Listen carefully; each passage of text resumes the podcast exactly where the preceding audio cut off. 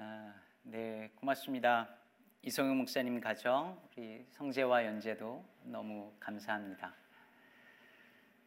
어느 목사님이 음, 어떤 교회에 처음 부임해 가서 첫날부터 설교가 모조리 서로 사랑하라 일색이었답니다.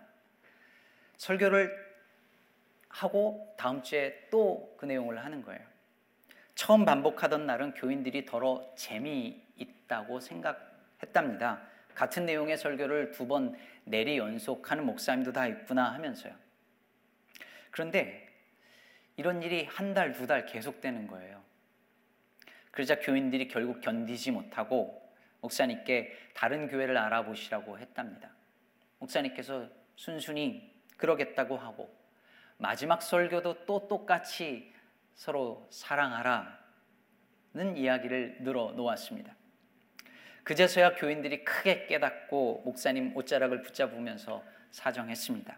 다른 데 알아보시지 말라고 저희들이 잘못했노라고 이제는 정말 서로 사랑하겠노라고 이렇게 말했답니다. 목사님이 그 다음 주에는 드디어 다른 설교를 하셨답니다. 11조는 하나님 돈이라고. 그러자 교인들이 너 나올 것 없이 모두 11조를 했답니다. 안 하면 허구한 날 또 그 소리 할 테니까. 그 목사님은 다시는 11조 얘기를 할 필요가 없었습니다. 교인들은 그때부터 기도하자면 기도하고 말 조심하라면 말 조심하고 하나님 말씀이면 뭐든지 따랐답니다. 뭐 물론 지어낸 얘기겠지요. 실제로 목사가 똑같은 설교를 반복한다면 혹은 특히 헌금 설교를 자주 한다면 좋아할 교인들이 없을 겁니다. 어쩌면 정말 다른 교회 알아봐야 할지도 모르겠어요. 제가 첫 담임 목회를 시작한 후에 몇 년 지나지 않아서 그런 생각을 했습니다. 내가 이 교회를 떠나는 날이 오면 마지막 고별 설교로 무슨 설교를 할까? 그때 든 생각이 뭐였는지 아십니까? 헌금 설교를 해야겠다 생각했습니다. 고별 설교로 헌금 설교. 왜 그런 생각을 했을까요?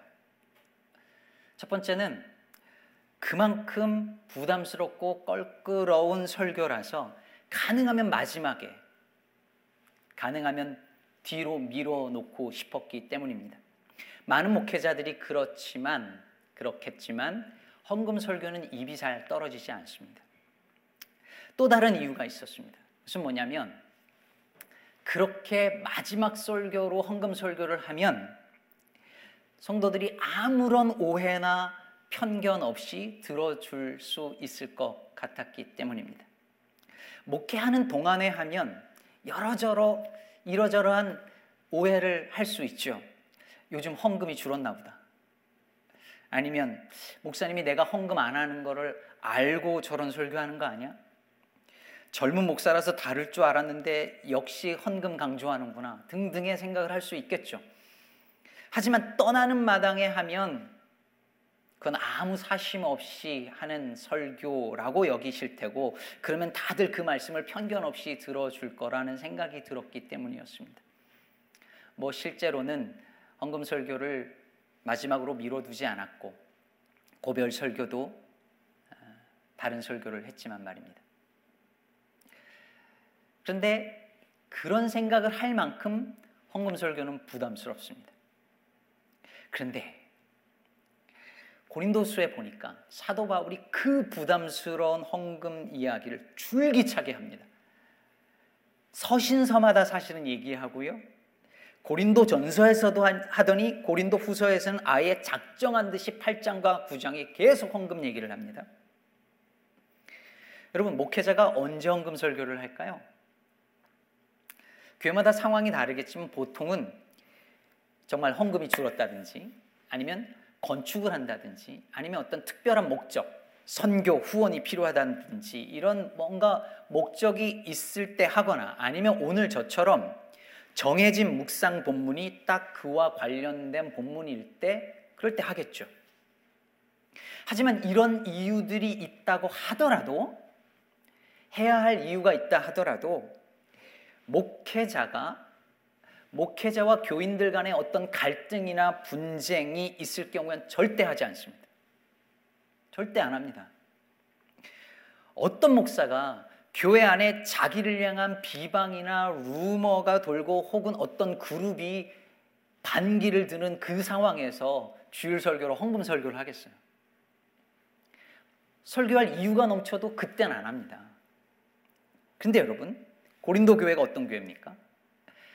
교회를 바울이 개척을 했어요. 그런데도 불구하고 교회 안에 바울파, 개바파, 아볼로파 다 나뉘어져서 싸우던 교회입니다.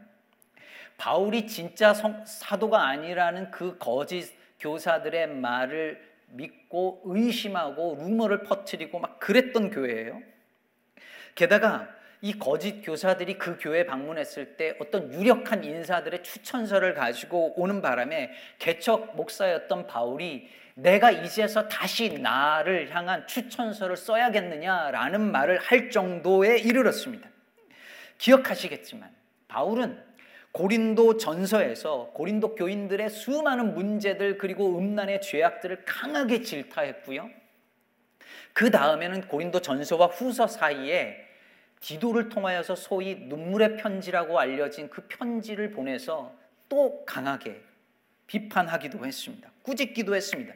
그러니 교인들이 좋아할 리 없지요. 물론 디도 편에 바울의 눈물의 편지를 읽고 고린도 교회 성도들이 회개했다는 소식이 들려왔지만 그렇다고 모든 갈등의 문제들이 해결된 게 아니었습니다. 그러면 이쯤에서는 화기애애한 얘기를 해야죠. 그런데 이 상황에서 바로 이 상황에서 바울이 헌금 얘기를 꺼냅니다. 고린도 교회 성도들이 1년 전에 가난한 예루살렘 교회 성도들을 돕기 위한 헌금을 시작했었어요. 고린도전서 16장 2절을 보시면 이렇게 되어 있습니다. 매주 첫날에 너희 각 사람이 수입에 따라 모아두어서 내가 갈 때에 연보를 하지 않게 하라. 그러니까 고린도 교회에서 매주 첫날 헌금을 해서 모으기를 처음에 열정적으로 시작한 거예요. 근데 이게 시간이 지나면서 흐지부지 됩니다. 바울이 바로 오늘 이걸 언급하면서 그때 작정한 그 헌금 완수하라는 거예요. 오늘 읽은 본문 바로 다음 10절 이하에 보면 이렇게 말합니다. 이 일에 관하여 나의 뜻을 알리노니 이 일은 너희에게 유익함이라. 너희가 1년 전에 행하기를 먼저 시작할 뿐 아니라 원하기도 하였은즉 이제는 하던 일을 성취할지니 마음에 원하던 것과 같이 완성하되 있는 대로 하라. 여러분 대단하지 않습니까? 그럼 바울이 눈치가 없는 걸까요? 아니면 얼굴이 두꺼운 걸까요? 자기를 향한 이런 공격과 이런 그런 여러 가지 갈등 상황이 아직 다 해소되지 않은 상황에서 작년에 작정 언급한 거 그거 완수하라고 이걸 아주 집요하게 집중적으로 설교를 하는 겁니다. 바울이 도대체 왜 이렇게 헌금을 강조하고 있을까요? 오늘 본문에 곳곳에 힌트가 있습니다. 먼저 1절을 보면 형제들아 하나님께서 마게도냐 교회들에게 주신 은혜를 우리가 너희에게 알리노니 그럼 지금 바울이 고린도 교회 편지를 보내는 거예요. 그러면서 하나님께서 마게도냐 교회들에게 주신 은혜를 당신들도 좀 알았으면 좋겠다라고 하는 거죠. 근데 여기서 바울이 말하는 바 마게도냐 교회들에게 주신 그 은혜가 뭘까요? 바울이 여기서 언급한 그 은혜가 뭘까요? 2절에 나옵니다.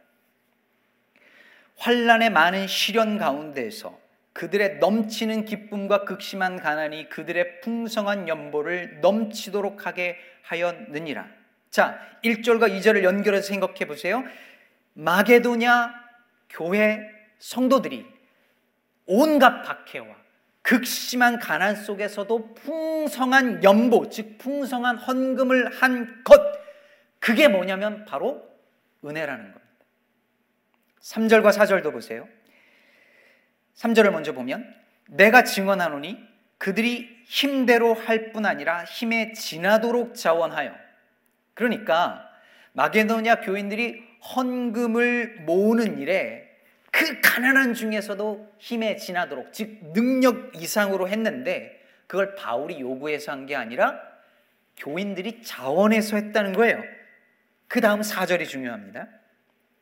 이 은혜와 성도 섬기는 일에 참여함에 대하여 우리에게 간절히 구하니 마게도냐 교인들이 바울에게 예루살렘 성도들을 돕기 위해 헌금하는 은혜에 동참하게 해달라고 우리로 하여금 이 은혜에 동참하게 해달라고 바울에게 간절히 구했다는 거예요.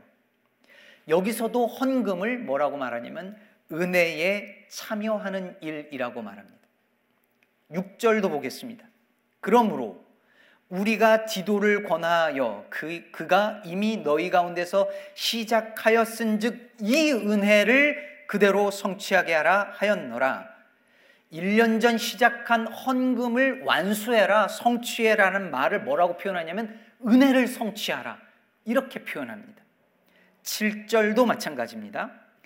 오직 너희는 믿음과 말과 지식과 모든 간절함과 우리를 사랑하는 이 모든 일에 풍성한 것 같이 이 은혜에도 풍성하게 할지니라. 여기서 이 은혜가 뭘까요? 헌금의 은혜입니다. 고린도 교회는 모든 게 다 풍성했는데 그것처럼 헌금의 은혜도 풍성하게 하라는 말이었습니다. 여러분 보세요. 오늘 본문 속에서 알 수 있는 바 바울은 헌금에 대해서 어떤 이해를 가지고 있었던 것일까요? 바울에게 헌금은 율법이 아니었습니다. 은혜였습니다.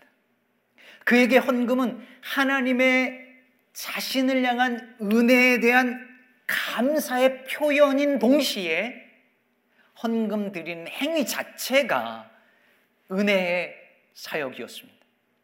단순히 불쌍한 사람들 도와야 하니까 기부금 내라는 차원이 절대 아닙니다. 세금 징수하듯이 강요하는 것 아니었습니다. 마게도냐의 마게도냐 교회들에 나타난 그 풍성한 은혜가 고린도 교회에도 나타나기를 간절히 바라는 것이었습니다. 제가 한국에서 전도사 시절에요. 성가대 지휘를 했습니다. 오전 예배 주일 오전 예배 성가대 지휘자가 따로 있었고 저는 저녁 예배 성가대였는데 어, 저녁 예배 성가대는 상대적으로 잘 좀 못하시는 분들이 했었어요. 근데 어, 얼마나 순수한 믿음을 가지신 분들이었는지 그 성가대 하는 게 저 너무 행복한 시절이었어요. 물론 그 당시 청년부였던 제 아내가 반주자였기 때문이기도 했지만 너무 행복한 시절이었어요. 그분들하고 이렇게 성가대 연습을 하는데 다 피곤한 시간이거든요. 주일 저녁 예배 전에. 그리고 끝나고. 이런저런 얘기를 제가 많이 했어요. 그러다가 지나가는 말로 음, 어, 제대하고 이제 운전면허를 따야 되는데 아, 요즘 운전학원이 너무 비싸서 그렇다고 지나가는 말로 했어요. 그런데 한 두 달쯤 지났나 그 성가대 한 집사님 한 분이 제게 봉투를 주셨는데 그 당시로 꽤 큰 돈과 편지가 있었어요. 근데 편지의 내용인 즉슨 그 스쳐 지나가는 말을 이 집사님이 듣고 그날부터 기도했다는 거예요.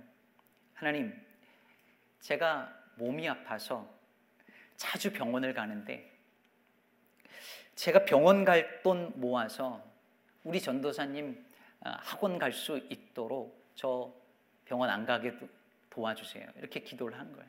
그리고 그 병원 갈 돈을 모아서 저 학원 가라고 그걸 이렇게 모아서 주신 거예요. 제가 그 편지를 받고 얼마나 울었는지 모릅니다. 정말 얼마나 울었는지 몰라요. 제가 그 집사님 형편을 알거든요. 밤에 공장에서 2교대, 3교대 일하시는 분이에요. 제가 그 돈을 어떻게 받아요? 제가 못 받는다고 집사님께 찾아가서 다시 돌려드렸는데 제발 받아달라고 사정을 하시는 거예요. 그 집사님에겐 그게 은혜에 참여하는 일이었던 거죠. 여러분 마게도니아 지역 성도들과 바울이 저는 그랬을 것 같아요. 성도들이 극심한 가난 속에 있었다 그랬어요. 수많은 박해와 극심한 가난이라 그랬는데 이거 사실 같은 거예요. 왜냐하면 그 당시에 박해를 받으면 경제 활동이 중단돼요.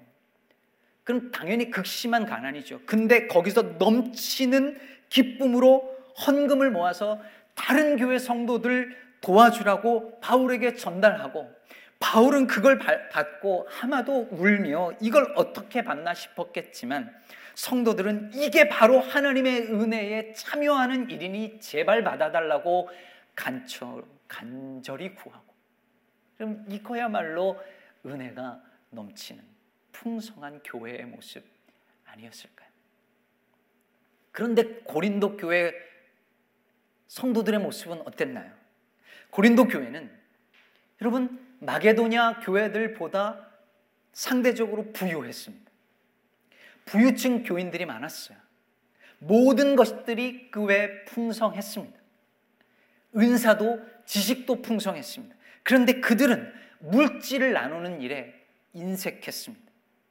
살만 한 성도들이었지만 나누는 일에 인색했습니다. 처음엔 열정적으로 시작했을지 모르지만 금세 시들어 버렸습니다. 그래서 바울이 말하는 겁니다.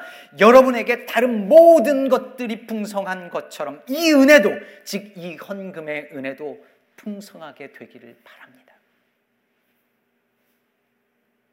여러분, 바울이 왜 이 헌금의 행위를 은혜라고 표현하는 걸까요? 여러분, 이게 중요합니다. 헌금이 우리 주 예수께서 우리에게 베풀어 주신 그 은혜와 같은 원리로 작동하기 때문입니다. 여러분 구절 보십시오. 너무 중요한 구절인데요. 우리 주 예수 그리스도의 은혜를 너희가 알거니와 부요하신 이로써 너희를 위하여 가난하게 되심은 그의 가난함으로 말미암아 너희를 부요하게 하려 하심이라. 여러분 이 구절은 예수님의 성육신을 말하는 구절이에요.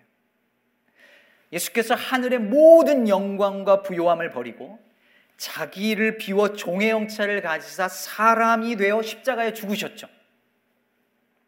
즉 스스로 가난하게 되심으로 말미암아 우리를 부요하게 하셨습니다. 자신을 비워 우리를 풍성하게 하시고 스스로 죽으사 우리를 살리십니다.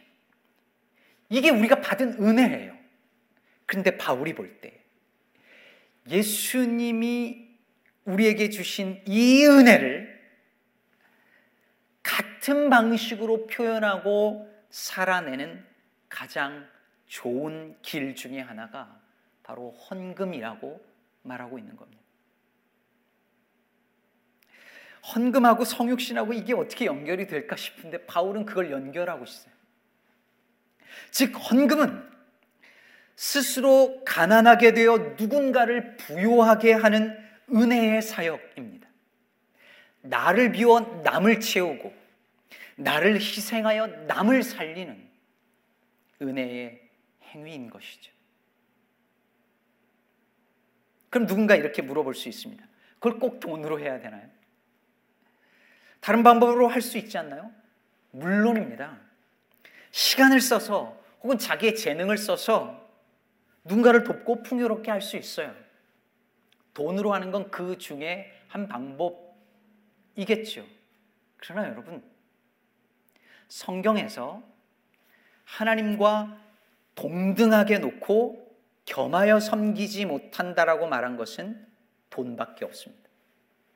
마태복음 6장 24절을 보시죠. 너희가 하나님과 재물을 겸하여 섬기지 못하느니라. 여러분 여기서 재물은 재물이라고 한 이 번역한 이 단어는 그냥 중립적인 의미에서의 돈이 아니라 만몬이에요. 만몬은 일종의 신입니다. 돈과 물질과 풍요의 신이에요. 우린 돈을 그냥 가치 중립적인 것이라고 생각하지만 성경은 돈을 어떤 힘, 영적인 세력으로 이해합니다. 여러분, 이 만몬은 이 세상의 모든 사람들이 숭배하고 있는 물질의 우상이에요. 오늘날 이 현대 사회에서 모든 믿는 자의 싸움은 이 만몬과의 싸움입니다. 그런데 여러분, 이 만몬의 우상이 언제 무너지는지 아십니까? 재물을 예수 그리스도의 발 앞에 둘 때 만몬의 우상이 무너집니다. 다시 말해서 돈이 있어야 행복해질 수 있고 돈이 있어야 먹고 산다고 내 가족 행복하게 먹여 살릴 수 있다고 믿고 사는 이 세상 속에서 그 돈의 힘을 보란 듯이 비웃으면서 하나님 앞에 내 수입의 일부를 바칠 때, 가난한 이웃을 위해 쓸 때, 나를 위해서가 아니라 남을 위해서 내 돈을 쓸 때에, 누군가의 빚을 탕감해 줄 때에, 우리는 돈의 우상을 무너뜨리고 만몬의 지배로부터 해방될 수 있는 것입니다. 그래서 저는 우스꽝스러운 표현인지 모르겠지만 저는 헌금 시간을 늘 만몬의 우상에게 똥침을 날리는 시간이라고 말하곤 합니다. 돈의 힘으로 인간들을 다 컨트롤하고 있는데 그 앞에서 보란 듯이 찬송 부르면서 헌금하는 겁니다. 이 돈이 없으면 죽는 줄 알고 사는 것이 인간들의 대부분의 삶인데 크리스찬들이 삶과 죽음이 돈의 힘에 달린 것이 아니라 하나님께 달렸다라고 정말 그렇게 믿는 겁니다. 그걸 믿는 사람들이 아니 그걸 믿는 사람만이 참되게 헌금할 수 있는 것이지요. 만몬의 입장에서 생각하면 정말 기가 막히고 당황스러운 일이죠. 여러분, 그러니 그러니 이 헌금의 행위가 어찌 즐겁지 않을 수 있겠습니까? 예수 그리스도의 은혜에 동참하는 일인데 은혜를 성취하고 풍성하게 하는 일인데 게다가 돈의 우상을 무너뜨리고 온 세상을 아니 나를 지배하고 있는 그 만몬의 지배로부터 벗어나서 오직 예수 그리스도만이 나의 주요 그리스도라고 고백하는 시간인데 그게 얼마나 기쁘고 즐겁고 감사한 시간이냐는 말입니다.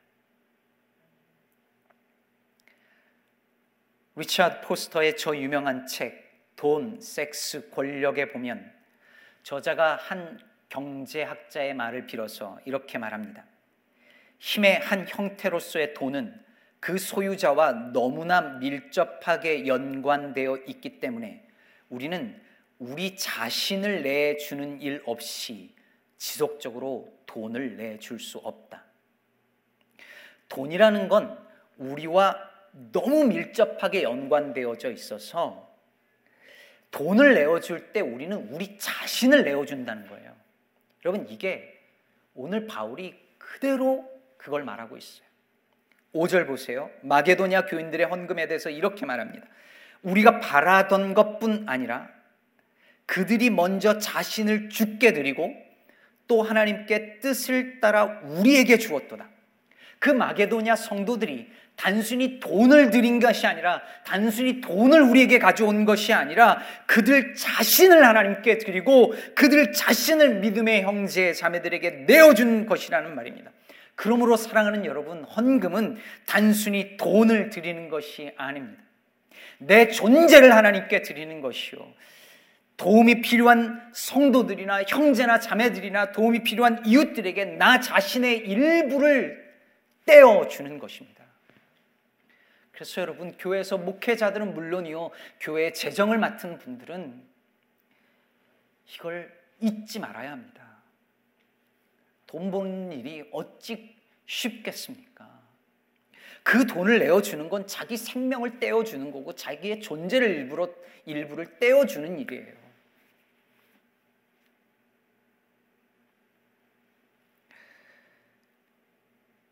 하나님께 나를 드리고 내 형제와 자매에게 가난한 이웃에게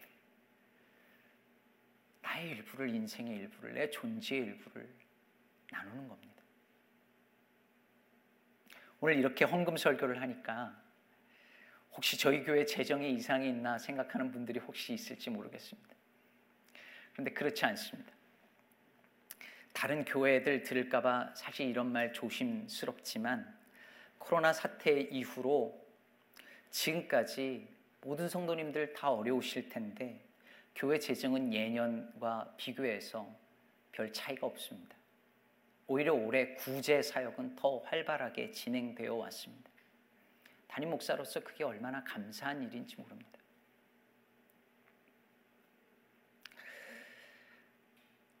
저희 교회가 함께하고 있는 이민자 보호교회 네트워크에서 뉴욕, 뉴저지 그리고 시카고에서 소름입이 상태의 싱글맘 가정을 위해서 렌트비 지원을 하고 있죠.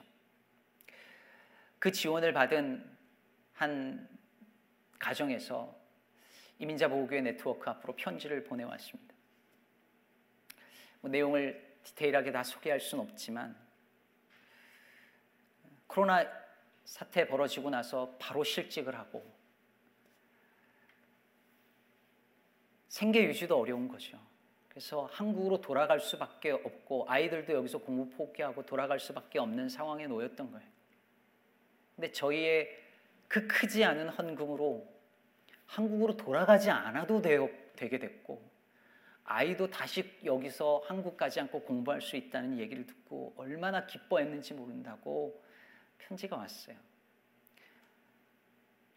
그 가정 입장에서는 이게 하나님 도우심이라고밖에 생각할 수 없다는 얘기를 하시는 거예요. 여러분, 우리의 헌금으로 이런 일들이 일어나는데 어찌 기쁘고 즐겁지 않겠어요? 한 사람이 살고 한 가정이 살, 살아날 수 있는데. 오늘 말씀을 맺기 전에 한 가지 부탁이 있습니다. 경제적으로 어려운 분들이 오늘 이 설교를 듣고 절대로 죄책감 갖지 않으시기를 바랍니다. 그런 분들은 헌금 안 하셔도 괜찮습니다. 정말 괜찮습니다. 아니, 오히려 그런 분들은 교회의 도움을 요청하셔야 합니다. 교회 나 어렵습니다. 라고 말하는 것이 절대 이상하거나 부끄러워 주저하는 분위기가 되어서는 안 돼요. 근데 오늘날 교회에서 그게 쉽지 않죠. 교회 안에서 서로를 돕고 자기를 비워 누군가를 풍요롭게 하는 그 일들이 자연스러워지는 것. 그게 진짜 교회다워지는 일입니다. 사랑하는 여러분, 오늘 설교는 단순히 헌금 잘 하십시오 라고 말씀드리는 설교가 아닙니다. 헌금이라는 행위 속에 담겨진 은혜를 알고 그것이 어떻게 복음과 연관되어지는지를 알고 바로 그 은혜가 풍성한 교회가 되었으면 좋겠습니다.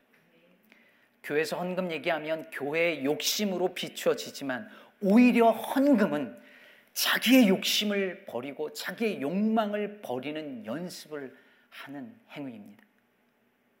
우리를 비워 누군가를 채우고 풍요롭게 하고 우리를 가난하게 하여 누군가를 부요하게 하는 참으로 근사한 일들이 우리 교회 안에 넘쳐났으면 좋겠습니다. 그래서 이 헌금 시간이 예배 시간에서 가장 신바람 나는 시간이 되기를 주의 이름으로 축복합니다. 기도하겠습니다.